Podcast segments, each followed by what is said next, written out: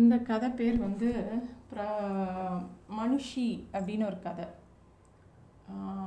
இவங்க பிரபஞ்சன் எழுதின கதை. தான் பிரபஞ்சன் ரெண்டு கதை எழுதியிருக்காரு. ஒரு கதை பேர் ஒரு மனுஷி இன்னொன்று கதை பேர் மனுஷி. இந்த கதை வந்து அவரோட வீட்டிலேயே நடந்த ஒரு கதையை தான் இது புனைவாக எழுதியிருக்காரு அப்படின்னு அவர் நிறைய இடத்துல சொல்லியிருக்கார். இந்த கதை வந்து அவங்க வீட் இப்படி ஸ்டார்ட் ஆகுது. நாங்கள் மாடை விற்கலான்னு முடிவு பண்ணிட்டோம். வீட்டில் எல்லாருமா சேர்ந்து அப்படின்னு சொல்லிட்டு இந்த கதையை ஆரம்பிக்கிறார். அவங்க வீட்டில் ஒரு மாடு இருக்குது அந்த மாடை விற்க போகிறாங்க இதுதான் வந்து அந்த கதையோட ஸ்டார்டிங் ஸோ கதை என்னன்னாக்கா இந்த கதை சொல்கிறவருக்கு வந்து கல்யாணம் ஆகுது. கல்யாணம் ஆகும்போது அந்த பொண்ணோட சேர்ந்து அந்த பொண்ணு வீட்டு சீதனமாக ஒரு மாட்டையும் கொடுக்குறாங்க. அந்த மாடை வந்து இந்த இந்த கல்யாணம் பண்ணுறவரோட அம்மா வந்து ரொம்ப ஆசையாக வரவேற்கிறாங்க. மருமகளை வரவேற்கிறத விட மாட்டை ரொம்ப ஆசையாக வரவேற்கிறாங்கன்னு சொல்கிறாங்க ஸோ அந்த மாடு வந்து அந்த மாட்டுக்கு லக்ஷ்மின்னு பேர் வைக்கிறாங்க. அதோடையே இருக்காங்க. அந்த மாமியாருக்கு வந்து வேறு எதுவுமே வேண்டாம். இந்த லக்ஷ்மி வந்தது அந்த மாமியாருக்கு அவ்வளோ சந்தோஷம். அந்த மாட்டு பேர் தான் லக்ஷ்மின்னு வச்சுருக்காங்க. அது வந்தது அவ்வளோ சந்தோஷம்.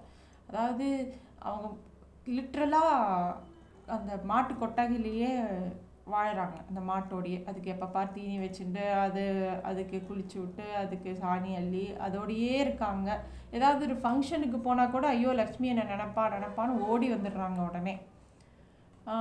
அந்த மாதிரி இவ்வளோ பாசமாக அவங்க அம்மா ஒரு ஒருத்தர் மேலே இருக்கிறத யாருமே பார்த்ததில்ல. எல்லாருமே அந்த வீட்டில் ஆச்சரியமாக பார்க்குறாங்க அப்போ வந்து இந்த கல்யாணம் பண்ணவரோட ஒய்ஃப் ப்ரெக்னென்ட்டாரா அவளுக்கு குழந்த பிறக்கிறது அது ஒரு புள்ள குழந்த பிறக்குது.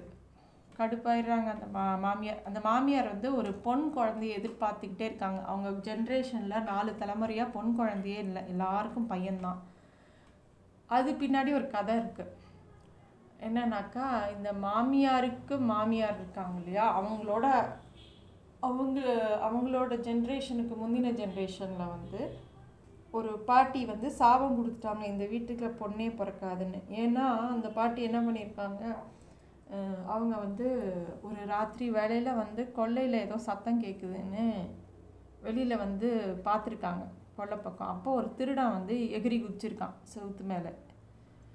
அப்போ வந்து அதை பார்த்து இவங்க புருஷன் வந்து சந்தேகப்பட்டு பொண்டாட்டி மேலே பொண்டாட்டி கழுத்தை அந்த இது நெல் அறுக்கிற இதை வச்சு அப்படியே கழுத்து அறுத்து அவளை கொண்டுடுறார் அப்போ அவங்க சாகிறதுக்கு முன்னாடி இப்பேற்பட்ட சந்தேக பெருவியாக இருக்கே உங்கள் குடும்பத்துக்கு பொண்ணே பிறக்காது உங்கள் வம்சத்துக்கே பொண்ணே பொறக் பிறக்காது அப்படின்னு சாபம் கொடுத்துட்டு இறந்து போயிடுறாங்க அந்த பாட்டி. அதுலேருந்து அந்த ஜென்ரேஷன்லேருந்து அவங்க வீட்டில் பொன் குழந்தையே கிடையாது. எல்லாருக்கும் பையன்தான்.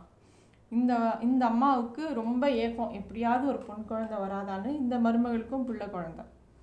இந்த மாதிரி போயிட்டு இருக்கும்போது அவங்க ரொம்ப டிசப்பாயிண்டட் எப்படியாவது ஒரு பொன் குழந்தை இந்த வீட்டில் வரணும் இந்த சாபம் வந்து நிவர்த்தி ஆகணும் அப்படின்னு மனசில் நினச்சிட்டே இருக்காங்க.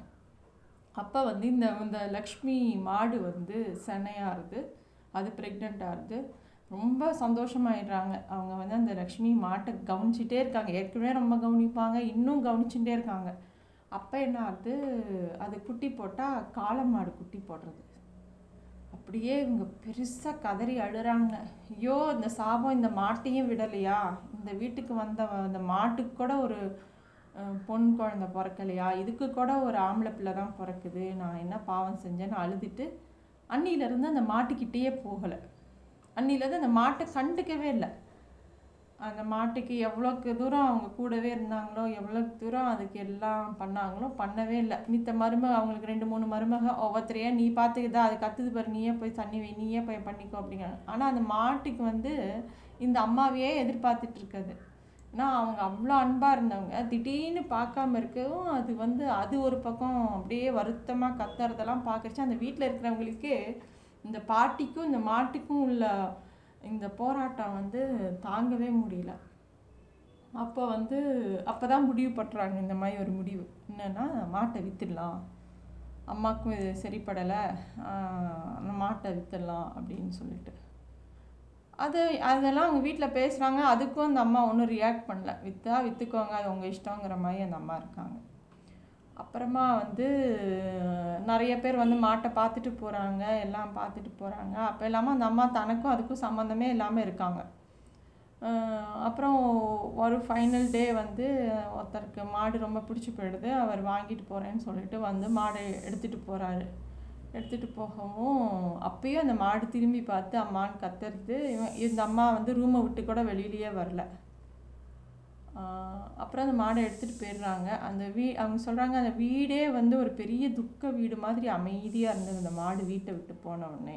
இந்த மாடு வீட்டுக்குள்ளே வரும்போது எவ்வளோ கொண்டாட்டங்கள் இருந்ததோ அந்த அளவுக்கு துக்கமாக இருந்தது அந்த மாடு வீட்டை விட்டு போன உடனே அப்படின்னு. எல்லாரும் போ அமைதியாக இருக்காங்க. திடீர்னு அந்த அம்மா ரூம்குள்ளேருந்து ரொம்ப சத்தமாக கதறி அழுகிறாங்க. லக்ஷ்மி அப்படின்னு சொல்லிட்டு. அப்போ வந்து இந்த எழுத்தாளர் எழுதுறாரு அவளும் ஒரு மனுஷி தானே அப்படின்னு.